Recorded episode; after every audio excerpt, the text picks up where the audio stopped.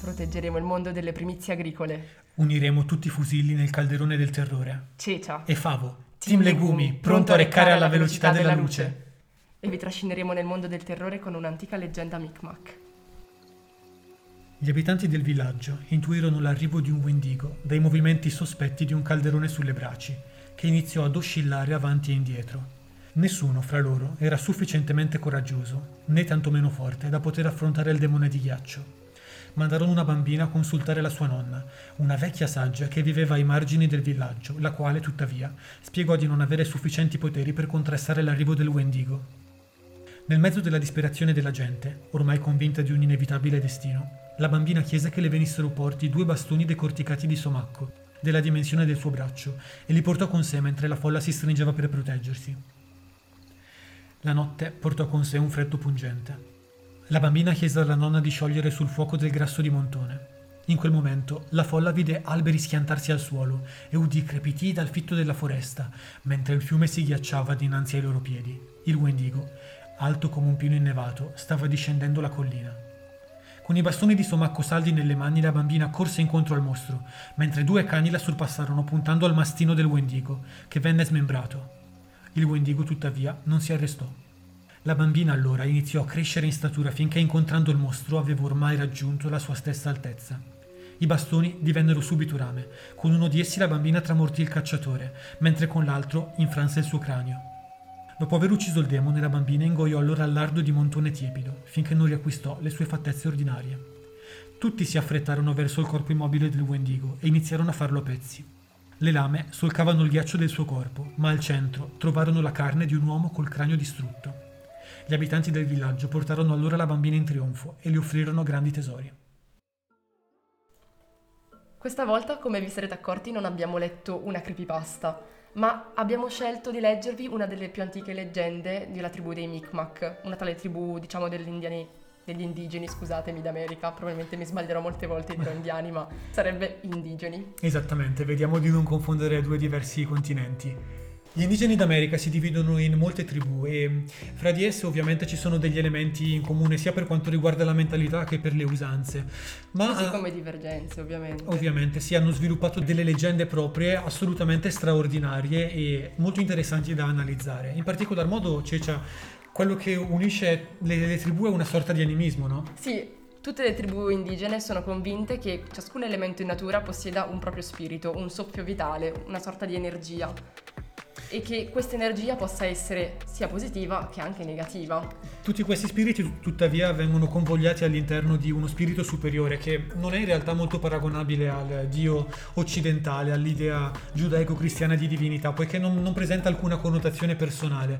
Questo in sostanza è il grande mistero, la natura delle cose che sta alla base dell'universo e che ispira per l'appunto tutte le correnti animiste del, dell'America, sia America del Nord che America del Sud. Questa cosa non mi sembra molto horror, vero Vavo? Beh, direi che è come inizio. per ora anzi è una cosa che reputo personalmente davvero intrigante e sinceramente mi viene voglia di diventare animista quasi. Sono un cecio. Beh, vivere a contatto con la natura è estremamente incredibile. che bello. Sì, ovviamente gli indigeni d'America avevano questo rapporto molto particolare con la natura. Ma come stavo già introducendo prima, esistono degli spiriti che possono essere considerati buoni e degli spiriti che invece sono intrinsecamente cattivi. Eh sì, come vi abbiamo già fatto vedere su Instagram, insomma, sono numerosi quelli che possono perseguitarvi tra le sterminate pianure dell'America. In realtà abbondano anche gli spiriti malvagi in America, quindi dovesse mai capitarvi di trovarvi fra quelle meravigliose pianure americane, fra le immense distese fra i canyon, sappiate comunque che il male e le, le sue forze sono in agguato in ogni dove. Soprattutto nel Maine, lì così, vicino Esatto. Dovesse capitarvi di andare là, mi raccomando, mai cercare di prendere delle barchette che cadono dentro le fosse dei marciapiedi. oh mio Dio, adesso pensavo delle barchette nei laghi. No, no, no, delle barchette di tombini, carta. Barchette di tombini, evitiamole, va bene. E quindi dicevamo che tra tutte le culture eh, delle varie tribù e anche i miti di ciascuna di esse si ritrovano delle creature comuni. Sì, in particolar modo queste avevano anche un'utilità sociale perché sì, diciamocelo, è molto affascinante provare a guardare nel mondo del soprannaturale, nel mondo degli spiriti, è una cosa che noi umani sentiamo di dover fare da sempre, però talvolta è anche utile imporre anche delle buone norme di comportamento per Eh. le persone che hanno dei comportamenti stravaganti. E infatti stravaganti come mangiare carne umana. Mangiare carne umana infatti penso non sia la migliore delle idee per, una- per un povero indigeno d'America. Esatto, quindi per demonizzare proprio questi comportamenti è probabile che queste creature siano state anche inventate per questo scopo. O, io non sto dicendo che siano inventate, No, ciascuno può infatti. credere anche al Wendigo. E io personalmente lo faccio e mi tengo ben lontano dalle Sì. foreste di notte dell'America. Adesso magari vediamo alcuni di questi mostri, se non altro i più famosi. Quali sono? La mia preferita è sicuramente Kamazoz, il pipistrello della morte, che è una feroce creatura che ebbe origine in realtà da un mito maya e che lo descrive come una divinità raffigurata come un pipistrello gigante con un immenso potere. Si narra che avesse il potere appunto di distruggere l'intera umanità, ma decise di scendere a patti con gli uomini, di donare loro il fuoco in cambio di sacrifici umani. Quindi è stato anche molto clemente come dio. Beh, sì, direi di sì, contando che è il pipistrello della morte e della distruzione. Tra l'altro, spoiler, in tutte le sue raffigurazioni è sempre ben in evidenza la sua mascolinità, diciamo. Evidentemente doveva essere Ma connessa sai che non l'avevo notata io? Guardavo Instagram ieri e ho detto, "Oh mio Dio, ma che cos'è questa cosa? Eh, purtroppo sì, direi che è un, un dettaglio che gli antichi Maya tendevano a sottolineare, probabilmente come simbolo di potenza, di una divinità che comunque ha dei connotati maschili. Comunque il pipistrello è davvero terrificante quel Kamazoz, davvero. Eh, Mette molta ansia anche con il suo cosino all'infuori. Poi abbiamo le teste volanti. Come si chiamano, Favo? Vuoi illustrarci il loro nome nella cultura originale indiana? Ah, certo, beh, eh, le teste volanti di notte Canon Zizon Zizies Zizis Canon Zizon Zies Beh, il- Canon Cistonties. Le Canonzistontis. sono una creatura in realtà abbastanza emblematica per le leggende irochesi. In particolare esiste un racconto irochese che narra di questa testa volante che si avvicina ad una donna intenta ad arrostire le castagne. Questa povera donna viene aggredita da una testa che oltre ad ucciderla mangia per sbaglio un carbone ardente e si carbonizza all'istante. Oh, ma che pippa, come Quindi- creatura soprannaturale. Sì, Basta un carbone per distruggerla, chissà che grandi risate si saranno fatte. Diciamo Tutte che- le altre creature soprannaturali alle sue spalle. Sembra più una parodia che non Esatto. una leggenda per demonizzare qualche comportamento. Sì, che poi non penso che sia un grande male avere una testa gigante che vola di notte. No, a me, sarebbe a me piacerebbe, sarebbe divertente. Certo, mi travestirò da testa volante e verrò a casa tua di notte, voglio vedere cosa mi dici. Tra l'altro, una cosa che mi è venuta in mente parlando di teste volanti è la cosa dei fuochi fatui che, esist- che c'è in Pet Cemetery verso la fine. Quando ci sono le teste volanti, lui vede una testa volante. Hai ragione. Luis, Luis Creed vede una testa volante. Sì, sì, molto probabilmente si rifà Magari anche a questa leggenda dei, dei nativi americani. Comunque ne riparleremo più avanti. Esatto. Prima è meglio illustrare, anzi questa qua la lascio proprio a Favo perché è la sua preferita. Ah, scuda Camucci, sì, ha fatto breccia nel mio cuore. L'ha anche detta giusta. La strega fantasma, Scuda Camucci, infatti, è una delle figure più spaventose della, della mitologia Passamaquoddy ed, ed è anche nota nella mitologia Micmac. La strega fantasma ha una leggenda interessante, infatti si narra che tutte le volte che uno sciamano fa uso di magia nera nella sua vita, alla sua morte, una, una strega fantasma, non si sa perché è donna, però in ogni caso una strega fantasma sorge dalle sue ceneri. E questa si nasconde purtroppo nel... Cosa vuoi insinuare come chissà perché donna? Ci sono arrivata Ma, dopo. ma non so perché un uomo debba poi trasformarsi in un fantasma donna. Mi sembra un po' controintuitivo. non solito trovi? Favo aggredisce le donne. No. Misogeno. No, assolutamente, assolutamente nulla contro le sciamane, però mi sembra un po' strano che Sei peggio di una uno sciamano trasmuti in una donna. Forse vuol dire che per gli antichi Maya, Aztechi, Inca e chi, ne ha più, chi più ne ha più ne metta, le donne erano più malvagie degli uomini. Boh, a voi la sentenza. In ogni caso, le streghe fantasma si nascondono di notte nei boschi e ovviamente tendono degli agguati a- ai poveri passanti. Un'altra creatura interessante sono le donne gufo. Se volessimo leggere, se volessimo leggere con la, la giusta pronuncia, il loro nome sarebbero Tata Clea, perché il Tata è scritto maiuscolo. Vabbè, sicuramente lo pronunciavano in questo modo. Beh sì, io da rinomato conoscitore delle- dell'antica mitologia e delle, delle lingue del... Ma certo, un glottologo. Un sì, in poche parole un glottologo. In ogni caso questi invece sono una figura tipica della tribù Yakama. Sono delle donne soprannaturali, per la precisione 5, che di notte si alzano in volo per catturare ogni sorta di creatura e ovviamente gli esseri umani sono fra le loro vittime predilette, in, particolar particolare- modo eh. i bambini. Quindi mi raccomando piccoli bambini Maya, attenti, sempre a casa dopo le 8 la sera. Poveracci, se fossero ancora vivi. Poi abbiamo la nostra preferita. Esatto, L'ultima. la star. La star, esatto, la più letale e potente di tutte. Perché questa, questo, è il Wendigo. Il diavolo che divora, diciamo, Uh. lo spirito cannibale, Esattamente. che dimora nella regione dei Grandi Laghi. Quindi a nord. Eh sì, è a nord, principalmente, ma poi in realtà secondo me ha fatto le sue comparse anche in tutto il resto dell'America. Sì, difatti quando abbiamo nel leggere vari miti ci siamo resi conto io e Cecia di alcune somiglianze non trascurabili con altre figure del Sud America. Tante ripetizioni e anche i criptozoologi. Chissà cosa sono i criptozoologi, ma sono pare degli studiosi. è anche questa una professione. Sono degli studiosi e hanno utilizzato l'esistenza del Wendigo per poter dimostrare anche quella di un'altra creatura adesso collegata, Il apparentemente. Sasquatch, sì, il Bigfoot, per gli amici piedi grandi. Sì, perché il Wendigo comunque è una creatura che in qualche leggenda compare come sotto forma di ghiaccio. Eh, Mostro di ghiaccio, mostro gigante di esatto. ghiaccio, sì.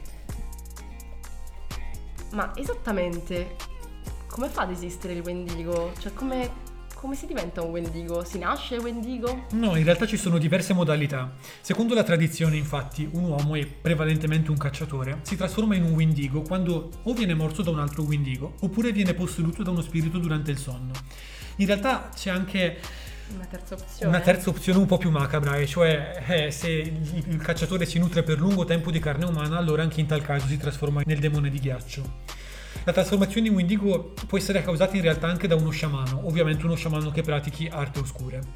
Secondo altre fonti, invece, ogni Wendigo un tempo era una persona, ad esempio un nativo americano, come nel nostro caso un cacciatore, che purtroppo è stato esiliato durante un inverno rigido ed è stato costretto ad approvvigionarsi per lungo tempo di carne umana, in assenza di altre fonti di sostentamento. Questo è davvero tremendo. Sì, e la cosa più tremenda è che secondo queste credenze sempre mangiare carne umana rende veloci, forti, immortali, ma purtroppo anche estremamente affamati. Da qui la, la trasformazione in una creatura demoniaca che necessita continuamente di ammazzare persone per sostentarsi.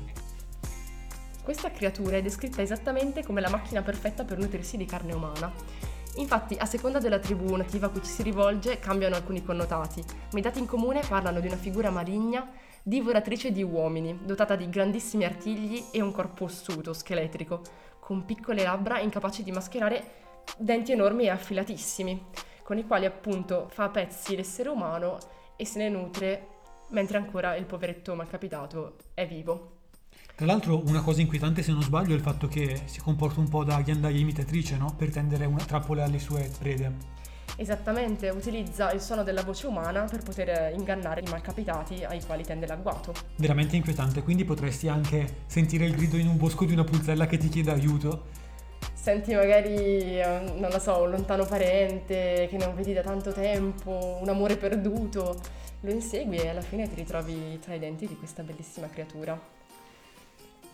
Il Wendigo in realtà è una figura che non si trova soltanto nell'antica letteratura americana e nelle- nei miti Anzi, dell'America. È Ma stata ripresa molte volte. Esattamente, ma si può trovare in tante produzioni culturali contemporanee, in particolar modo nei videogiochi, è diventato una celeberrime figura. C'è un videogioco che, c'è- che mi è piaciuto in particolar modo, Until Dawn. Cecia, hai presente? So solo che è un survival horror, non so esattamente in che anno sia uscito. Sì, è uscito nel 2015, anche se è diventato più famoso negli ultimi anni. In ogni caso hai assolutamente ragione, è un survival horror che eh, prende spunto da un must della letteratura horror, cioè quello della sopravvivenza in una casa isolata nel bosco nel bel mezzo del nulla.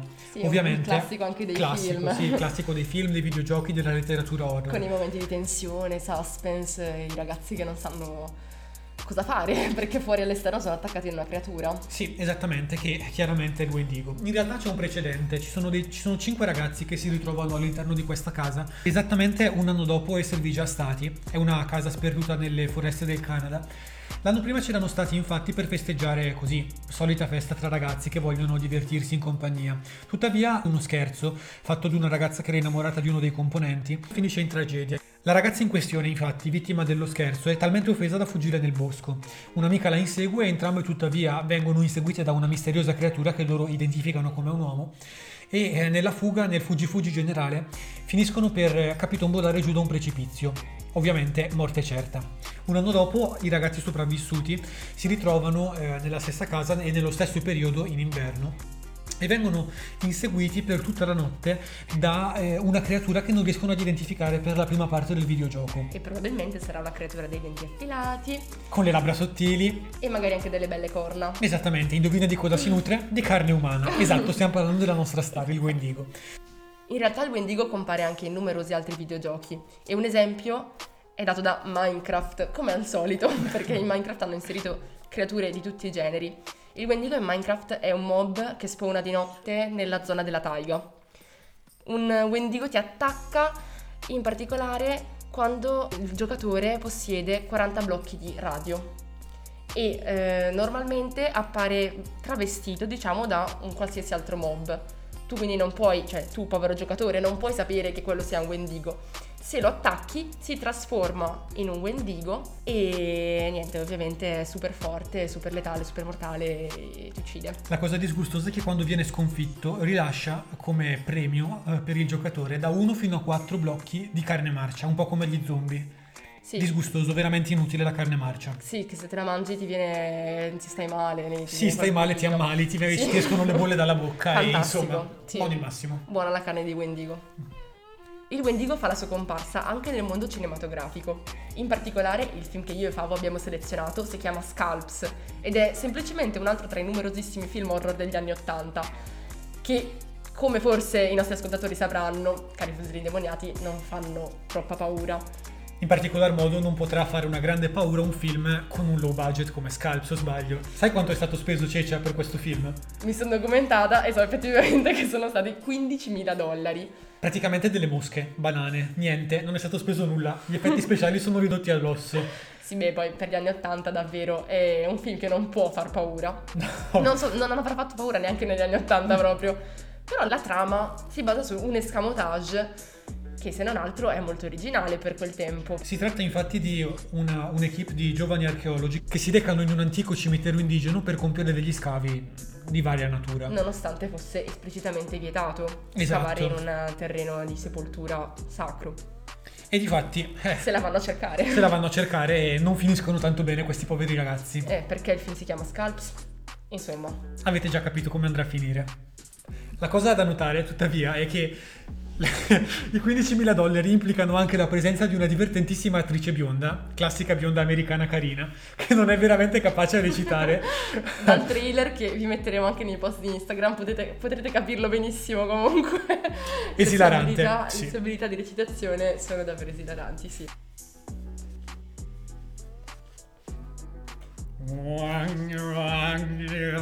Passiamo ora alla parte preferita di Cecia e Favo. L'aspettavamo dall'inizio del podcast, signori.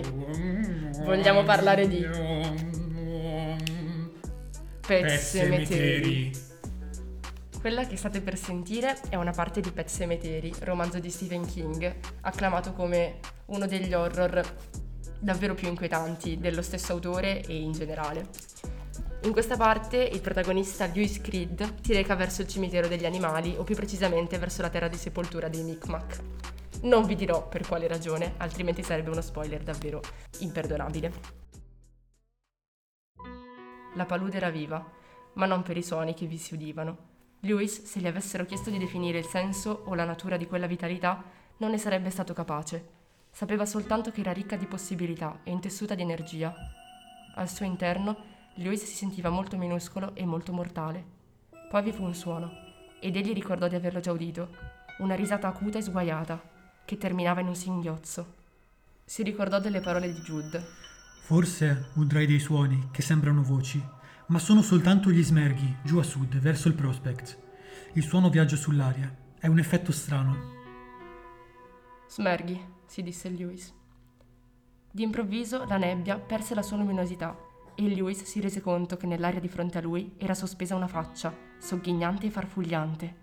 Gli occhi, tagliati all'insù, come in un dipinto cinese, erano di un intenso grigio giallastro, infossati, lucenti. La bocca si apriva in un ghigno.